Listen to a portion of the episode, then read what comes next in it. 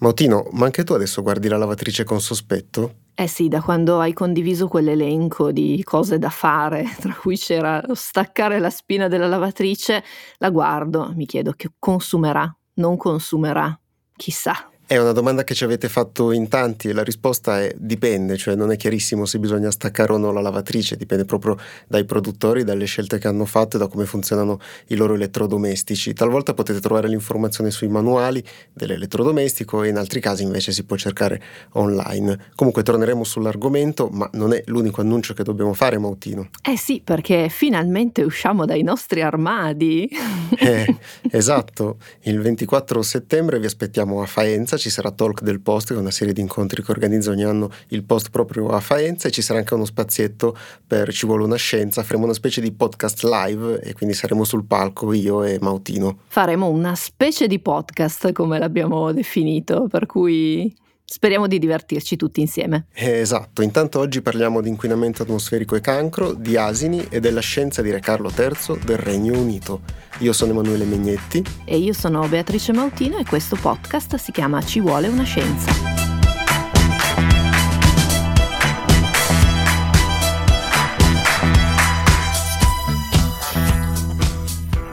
Nei giorni scorsi l'avrete letto probabilmente anche sui giornali, è arrivata una scoperta importante che è stata annunciata all'ESMO, che è il congresso dell'Associazione Europea di Oncologia Medica, che si è tenuto a Parigi con una spiegazione ritenuta molto soddisfacente dell'azione cancerogena dell'inquinamento, che è un tema di cui si discute da tantissimi anni. La notizia però, se l'avete letta su alcuni giornali, probabilmente vi è arrivata in una forma un poco deformata, possiamo dire così. Uno dei titoli che abbiamo visto mentre preparavamo la puntata diceva l'inquinamento fa ammalare di tumore al polmone soprattutto chi non ha mai fumato. Un titolo che fa pensare che chi non fuma sia maggiormente esposto al rischio di prendersi un tumore per l'inquinamento rispetto a tutte le altre persone che invece fumano. E non solo, si potrebbe anche essere portati a pensare che il fumo abbia un qualche effetto protettivo dall'inquinamento per quanto riguarda i tumori. Naturalmente non è così e quindi, cara Mautino, urge fare chiarezza. E quindi eccoci qui pronti a fare chiarezza. Allora, intanto diciamo che la relazione tra inquinamento e tumori è stata a lungo dibattuta nella comunità scientifica e nella comunità medica un po' perché è difficile da studiare, perché parliamo di malattie che hanno una formazione lenta, ci vogliono anni perché si sviluppino e per le quali possono esserci molti fattori concomitanti, lo stile di vita, dove si vive, il tipo di lavoro e così via. Quello che sappiamo ormai da molto tempo è che l'inquinamento è dannoso per la salute. Pensa che l'Organizzazione Mondiale della Sanità parla di 7 milioni di morti all'anno dovuti a un'azione combinata tra l'inquinamento, quello ambientale, atmosferico e l'inquinamento domestico, di cui si parla sempre troppo poco e che però riguarda le emissioni di stufe, camini, carbone, insomma di, di varie fonti di calore. I primi dati davvero convincenti sul ruolo dell'inquinamento nell'aumentare l'incidenza dei tumori risalgono a una decina di anni fa. Era il 2013 e sulla rivista Lancet Oncology è stato pubblicato uno studio molto ampio condotto in 36 diversi centri europei che ha coinvolto circa 300.000 persone tra i 40 e i 70 anni in nove paesi, tra cui anche l'Italia. Queste persone sono state tenute in osservazione per 13 anni e nel corso di questo lungo periodo di osservazione si sono ammalate di cancro al polmone circa 2000 persone. Di ognuna di esse è stata studiata l'esposizione alle cosiddette polveri sottili, quelle che vengono chiamate anche PM10 o PM2,5. E qui ci conviene anche fare una piccola deviazione e definizione di cosa sono le PM10 e le PM2,5, di cui si sente parlare spesso, soprattutto nei mesi invernali, quando l'inquinamento atmosferico aumenta nelle grandi città a causa del traffico e anche dei riscaldamenti. È quello che viene definito particolato e indica proprio le sostanze solide o liquide che sono sospese nell'aria e che hanno dimensioni che variano da pochi nanometri a 100 micron, per intenderci un micron è un millesimo di millimetro. In particolare il PM10 fa riferimento a un particolato più grande con particelle che hanno un diametro minore di 10 micron, mentre invece il PM2,5 è quello più fine con un diametro minore di 2,5 micron. Dallo studio del 2013 che citavi anche tu Mautino era venuto fuori che man mano che aumenta la quantità di particolato aumenta anche il rischio relativo di ammalarsi di tumore. Tanto che già quell'anno l'Agenzia internazionale per la ricerca sul cancro, la IARC, aveva concluso che l'inquinamento atmosferico e le polveri sottili fossero tra le sostanze da inserire nella cosiddetta classe 1, che è la classe dove vengono raggruppati diverse sostanze che sono certamente cancerogene. È la stessa per intenderci in cui troviamo l'alcol, l'amianto, gli insaccati e diverse altre sostanze o alimenti anche. Adesso abbiamo anche una possibile spiegazione del meccanismo molecolare che porta allo sviluppo di questi tumori. I dati sono stati presentati appunto al congresso ESMO, come hai detto tu all'inizio della puntata, da parte di un gruppo di ricercatori del Francis Crick Institute e dell'University College, entrambi di Londra, e lo studio è stato finanziato da Cancer Research UK, che è l'associazione per la ricerca sul cancro britannica.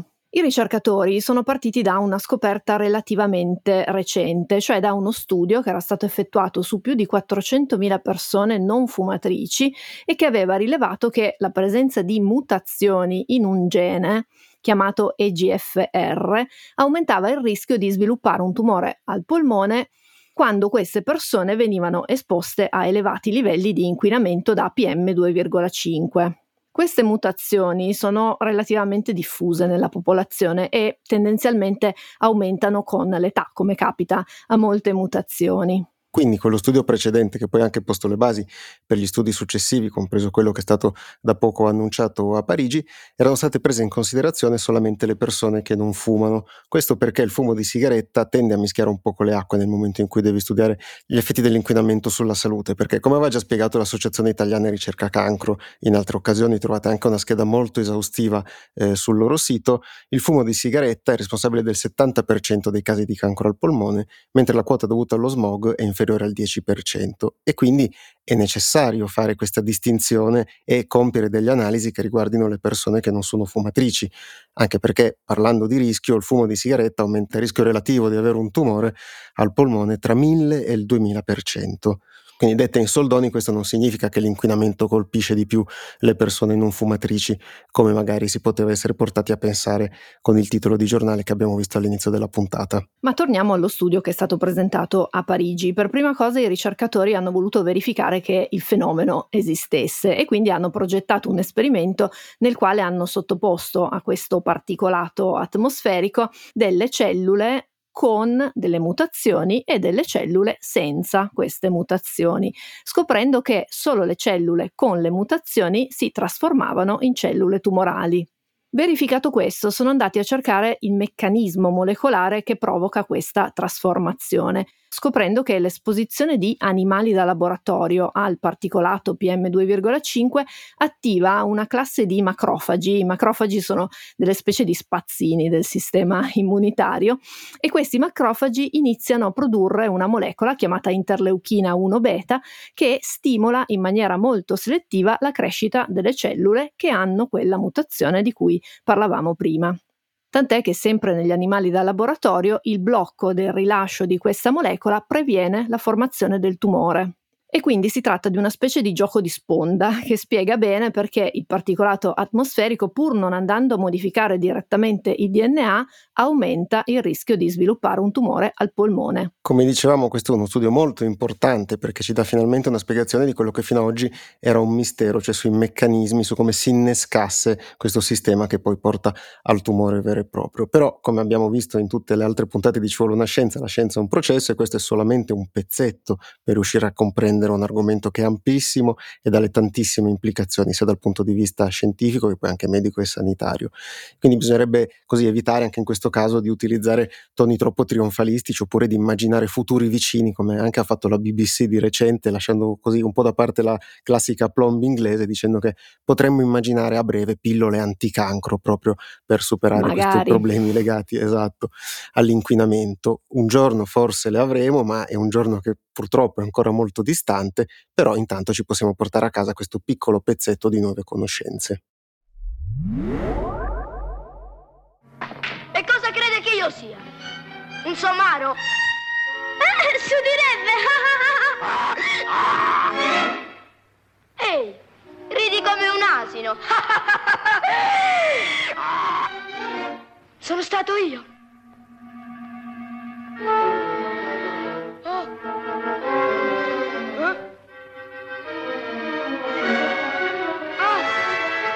Succede? Ah! Mi sento tremare le gambe! Voi che ci ascoltate dovete sapere che noi ogni settimana passiamo in rassegna le principali riviste scientifiche, leggiamo Nature, leggiamo Science, Lancet, il British Medical Journal, poi facciamo un giro dei, dei, giornali principali, delle riviste divulgative, ma perché vi faccio questa lunga introduzione? Perché a un certo punto, guardando la copertina di Science, ci siamo un attimo stupiti perché c'era un asino sopra un bellissimo asino, possiamo dire. Sì, sì, sì, un onore. bellissimo asino ehm, in mezzo delle rocce di un canyon, quindi anche una bella fotografia. E guardandola uno dice: Ma perché mettono gli asini in copertina? Sarà una sottile metafora per dire che è pieno di gente che non sa le cose? E invece no, Invece no, perché l'immagine di copertina, che in genere è legata alla storia principale di quella edizione della rivista, in questo caso è proprio dedicata agli asini e al momento in cui sono diventati i nostri, possiamo dire, compagni di viaggio, compagni di lavoro. Sì, anche, anche complici se vuoi. Anche complici, dai, mi piace questa definizione. Parte dello sviluppo delle numerose civiltà umane, possiamo dire così. E quindi vogliamo dedicare questo blocco all'ascesa e caduta degli asini. Prego, ti lascio volentieri la parola. La storia di copertina di Science racconta, eh, illustra uno studio che è stato svolto da un gruppo di ricerca dell'Università di Tolosa 3 in Francia, che ha concluso che gli asini sono stati domesticati circa 7000 anni fa e questa conclusione è stata raggiunta grazie a una delle analisi più complete mai realizzate sulla storia genetica di questi animali che vengono spesso trascurati rispetto ad altri quadrupedi che eh, si sono rivelati anche altrettanto utili per le nostre civiltà, pensiamo ai cavalli, ai bovini e ad altre specie ancora. Tra l'altro, Megnetti, noi avevamo già parlato in una delle prime puntate della domesticazione di un altro animale minore, te lo ricordi? Ah, certo, certo. La domesticazione del pollo è stata fondamentale e aveva anche raccolto un discreto successo grandi fan del pollame, quindi speriamo che ci siano anche i fan degli asini, anche perché questo studio ha raccolto un grande interesse fra gli addetti ai lavori, perché offre nuovi elementi per capire come gli asini divennero così comuni tra molte popolazioni umane, no? che sono anche poi rivelati indispensabili per il trasporto di persone e oggetti a basso costo e anche con grande efficienza, anche perché l'asino se la tira un po' meno del cavallo, possiamo dire così. Anche perché quando pensiamo a come si sono evolute le civiltà, pensiamo spesso a particolari avanzamenti tecnologici, allo sviluppo di forme di governo, persino alle guerre, ma tendiamo a sottovalutare quelli che sono invece elementi più pratici che hanno poi contribuito ai successi di quelle civiltà per esempio l'agricoltura, l'allevamento degli animali domesticati e allevati per nutrirsene oppure per sfruttare le loro capacità. Per dare la giusta rilevanza anche a questi animali spesso dimenticati, il gruppo di ricerca francese ha coordinato un lavoro enorme, potremmo dire elefantiaco, questo studio ha coinvolto 37 laboratori in giro per il mondo, sono stati raccolti e analizzati campioni da più di 200 asini attuali, quindi che vivono ai giorni nostri, per studiarne le caratteristiche genetiche, quindi il loro genoma, tutto il DNA contenuto all'interno delle loro cellule. E sono poi stati confrontati con gli scheletri di 31 asini che sono vissuti nell'antichità, alcuni di questi più di 4.000 anni fa. Il confronto tra i genomi attuali e antichi ha portato a riscontrare una grande varietà tra le razze odierne di asini, che appartengono tutti alla medesima specie chiamata Equus asinus, speriamo di averlo detto correttamente in latino. Quindi il gruppo di ricerca ha messo insieme questa grande differenziazione, le informazioni raccolte sui genomi dei vari esemplari e i dati per collocare nel tempo i campioni più antichi che aveva analizzato. Utilizzando dei modelli al computer sono arrivati alla conclusione che i primi asini siano stati domesticati circa 7000 anni fa, in una zona compresa tra l'odierno Kenya e il Corno d'Africa. I ricercatori hanno ipotizzato che non è stato un lavoro troppo difficile, soprattutto se lo confrontiamo con la domesticazione dei cavalli, perché gli asini sono relativamente mansueti, sono buoni, sono molto più lenti nella corsa dei cavalli, quindi insomma è un po' più facile domesticarli. E quindi in circa 2000 anni, che è un tempo breve se parliamo di domesticazione, il processo era praticamente ormai completato e gli asini erano diffusi tra numerose popolazioni. Eh sì, questa diffusione derivava proprio dal fatto che ti eri ritrovato con un animale domestico che ti aiutava a trasportare persone, acqua, cibo e altro materiale non consumava tantissimo in termini di quanto dovesse essere alimentato, aveva una bassa manutenzione, insomma era un po' l'iPhone dell'epoca alla fine, avere o, no, o non avere l'asino. Ma guarda che metafora ardita che mi hai tirato fuori. E quindi iniziò un commercio di questi animali non indifferente, all'inizio per lo più in Africa, verso nord e ovest rispetto alle zone dove era stato domesticato, quindi possiamo dire che raggiunse prima l'Egitto e il Sudan, se parliamo in termini di confini attuali. A 2500 anni dalla domesticazione poi gli asini iniziarono a diffondersi anche in Europa e in Asia, sviluppando via via popolazioni isolate tra loro che avrebbero portato alle razze che conosciamo ancora oggi. Alla diffusione degli asini in Europa contribuì tantissimo il lungo periodo di dominazione romana, anche perché i romani avevano trovato il modo di incrociare gli asini europei con quelli africani, ottenendo animali più grandi e forti. Anche qui vediamo che quindi le trovate tecnologiche più sottovalutate in realtà poi possono fare la differenza. Quello che è anche interessante rispetto a tutto questo studio, che ci mostra anche in questo caso un pezzetto di come funziona poi la ricerca scientifica, è che questo nuovo studio contraddice una precedente versione di analisi su come fosse stato domesticato l'asino e che aveva invece portato un altro gruppo di ricerca a ipotizzare che questa domesticazione si fosse realizzata in due distinte fasi, una in Asia e una in Africa. Il tema è ancora dibattuto, però bisogna dire che gli autori e le autrici di quella vecchia ricerca hanno collaborato anche alla nuova ricerca, proprio perché avevano a disposizione molti più dati e tutto sommato c'è una concordanza su quelli che siano poi gli esiti dello studio. Quindi la comunità degli asinologi non è poi così divisa come altre comunità. Fino a prova contraria, come sempre. Comunque, dopo essere stato per molti secoli il modo più pratico e spesso economico per trasportare le cose, dall'acqua dei pozzi al materiale per costruire le case, le cattedrali gotiche, il Duomo di Milano, passando per le armi nei periodi di guerra, oggi gli asini non sono poi più tanto utilizzati nei paesi come il nostro, quelli più economicamente avanzati. Abbiamo i veicoli a motore e ci sono anche delle società che recentemente hanno sviluppato dei robot quadrupedi. Per nulla inquietanti, tra l'altro. Eh sì, devo dire che fanno abbastanza impressione a vederli e si sono ispirati proprio alle caratteristiche e anche alla resistenza di questi animali.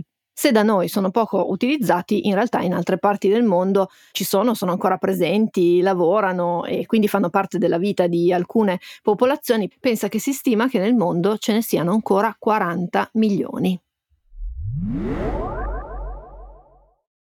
Hip hip!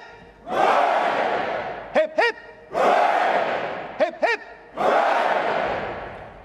Non so se te ne sei accorta, Mautino, ma il Regno Unito ha un'ore ma certo che me ne sono accorta, io sono una fan di tutte queste procedure, regali, i protocolli, le, le, le manifestazioni, le cerimonie, bellissimo. Ok, però direte voi, adesso questi si mettono a parlare pure loro di monarchia, non c'è niente di scientifico nella monarchia, cosa mai ci vorranno raccontare? In realtà ne parliamo perché il nuovo re, che fino a qualche giorno fa era il principe Carlo, adesso è Carlo III del Regno Unito, si è molto esposto su temi che si intersecano con quelli della scienza e che noi tocchiamo spesso anche in questo podcast, tra ambiente, medicina, salute e via discorrendo. Nei giorni scorsi la BBC, per esempio, ha pubblicato un articolo con informazioni da fonti vicine al nuovo sovrano, nel quale si dice che nonostante il ruolo di re richieda una certa neutralità, Carlo III non ha intenzione di abbandonare le sue attività di sensibilizzazione sul cambiamento climatico, che è un'attività che gli va riconosciuta, porta avanti da diverso tempo e con anche interventi, discorsi, conferenze e impegni anche con le sue fondazioni. Uno dei discorsi più recenti lo aveva tenuto l'anno scorso alla conferenza sul clima a Glasgow, la COP26, dove proprio aveva esortato i leader mondiali a lavorare insieme per salvare il pianeta. I could only urge you, as the world's decision makers, to find practical ways of overcoming differences so we can all get down to work together to rescue this precious planet and save the threatened future of our young people. Il principe Carlo, ora Carlo III, da cui poi lo chiamiamo Carlo III e basta, è stato definito dal veterano attivista verde Tony Juniper come la figura più significativa di tutti i tempi per l'ambiente, che non è una cosa da poco come definizione. E proprio a proposito di ambiente, nell'ambiente che si occupa di ecologia e di preservazione del pianeta, ci si aspetta che continui a portare avanti queste istanze ambientaliste anche nel momento in cui sarà pienamente sul trono e quindi eh, avrà superato questa lunga fase di lutto che sta accompagnando l'addio alla regina Elisabetta II. Però c'è anche un però, come spesso succede e come vi abbiamo abituato nelle storie che vi raccontiamo, perché Carlo III ha anche una piccola predilizione, possiamo dire, per le pratiche mediche alternative che invece potrebbero minare un po' la sua reputazione. Pochi mesi fa, a febbraio 2022, Edzard Ernst ha pubblicato un saggio dal titolo Carlo il principe alternativo, che è stato lanciato dal British Medical Journal con un articolo che riassume un po' la storia del rapporto tra il nuovo re e le medicine alternative, come dicevi tu.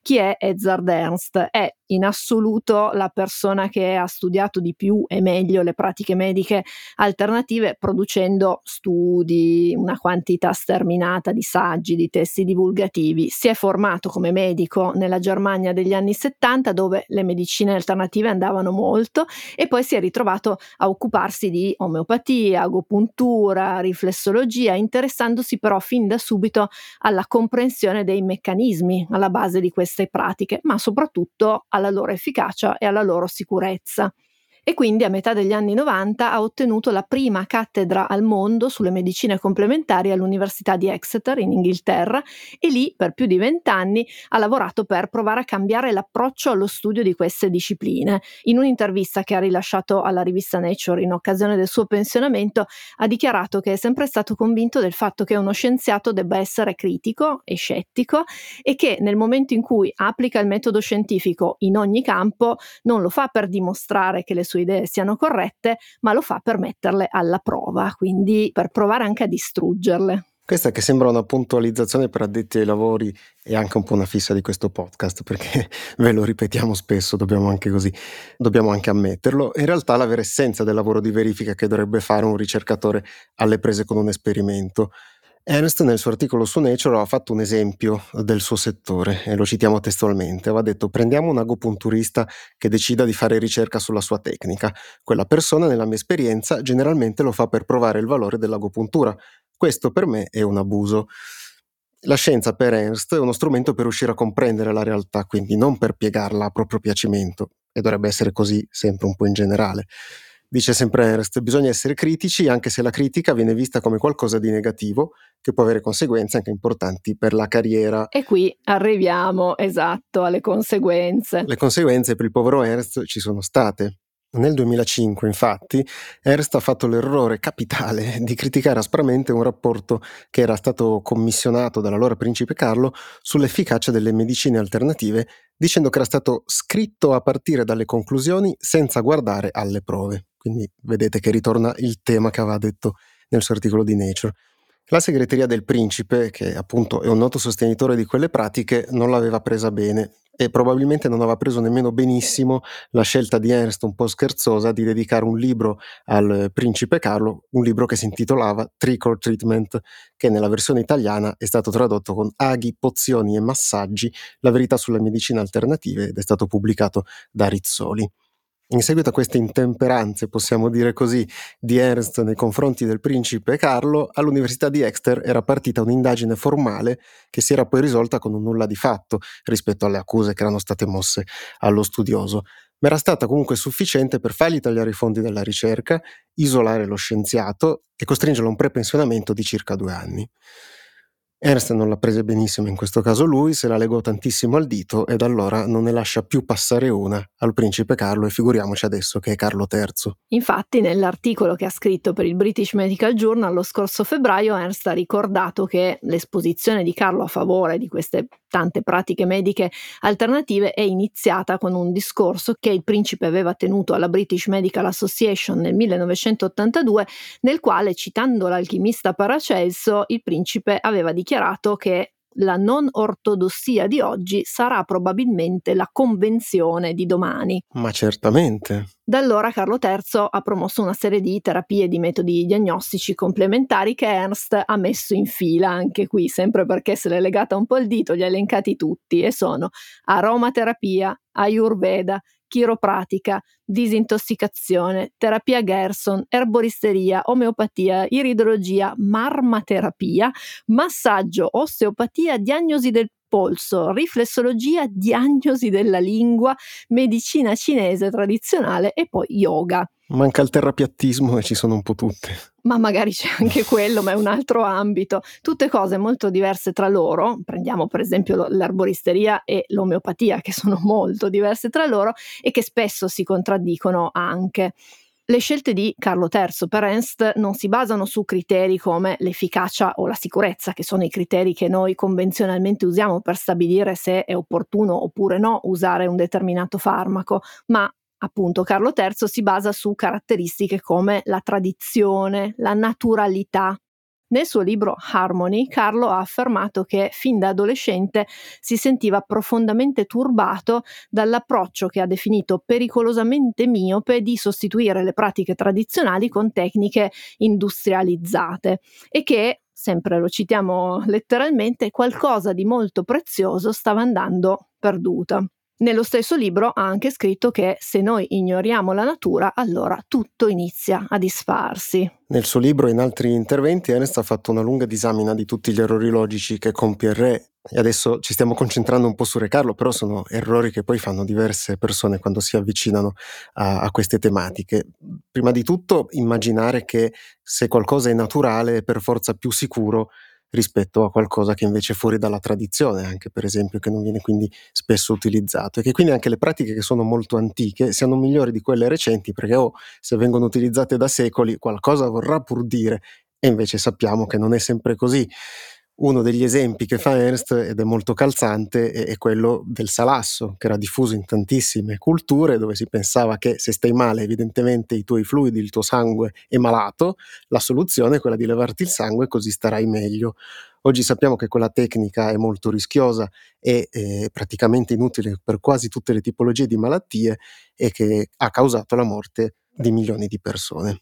Quella terapia, se vogliamo definirla così, derivava da una conoscenza che era ancora parziale di come funziona il nostro organismo, non è che ci fossero dei medici sadici che avevano pensato, ale, leviamo il sangue alle persone e si risolve il problema, Abbiamo poi scoperto delle nuove cose sul nostro organismo, abbiamo scoperto che quelle tradizioni erano sbagliate e siamo passati a terapie che adesso sono molto più funzionanti e eh, efficaci.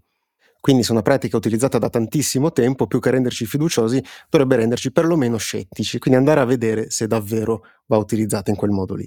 Naturalmente poi tutto questo lo dobbiamo inquadrare in come funziona l'assetto istituzionale nel Regno Unito. Sappiamo che la monarchia ha un ruolo che è sostanzialmente di rappresentanza e quindi anche ha pochissima influenza sulle attività del governo. Quindi mettiamo poi anche tutto nella giusta prospettiva. E lo stesso Ernst dice che nonostante 40 anni di instancabile promozione delle medicine alternative da parte del principe Carlo, la situazione nel Regno Unito non è molto rosea per tutte queste attività alternative.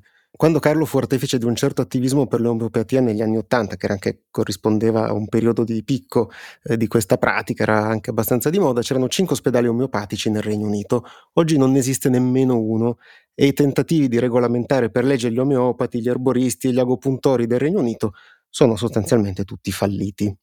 Ancora una ventina d'anni fa Carlo aveva proposto la fondazione di un ospedale che fosse un modello di medicina integrata, dove tenere dentro tante discipline anche legate alla medicina tradizionale, aveva fondato anche una fondazione che se ne potesse occupare e anche altre iniziative più o meno che coinvolgevano direttamente il principe, con addirittura anche una linea di prodotti a base di erbe, non hanno mai fatto tanta presa e anzi sono stati poi ritirati dal mercato. E quindi la conclusione di Ernst, che come abbiamo visto è molto critico nei confronti del nuovo re, è che forse Carlo ha fatto più danni che benefici alla causa che voleva promuovere. E però, e qui arriva poi la riflessione più interessante anche per noi e per voi che ci ascoltate, questa sua passione per le medicine alternative, per queste pratiche anche strambe, ha minato la sua credibilità soprattutto in ambito scientifico. E quindi se noi torniamo alle questioni ambientali di cui abbiamo discusso all'inizio di questo blocco, beh, questo è un problema. È un problema per lui, per la sua credibilità, ammesso che gli interessi, però è un problema anche per le questioni stesse, perché hanno un portavoce che di fatto non ha la credibilità e quindi la forza che dovrebbe avere. Abbiamo finito qui, quindi ci prepariamo per la prossima puntata. Eh, esatto, intanto ci prepariamo anche per il 24 settembre perché a Faenza ci sarà Talk del Post, questa serie di incontri a cui siete tutti invitati e tutte invitate ci sarà modo di incontrarci e di vedere una puntata dal vivo di Ci vuole una scienza o qualcosa del genere. Se volete scriverci, come sempre, potete farlo alla casella di posta ci vuole una scienza chiocciolailpost.it. Ringraziamo sempre le fedeli e i fedeli abbonati del post che ci permettono di fare questo podcast oltre a un sacco di altre belle cose e vi diamo appuntamento a venerdì prossimo. Ciao! Ciao!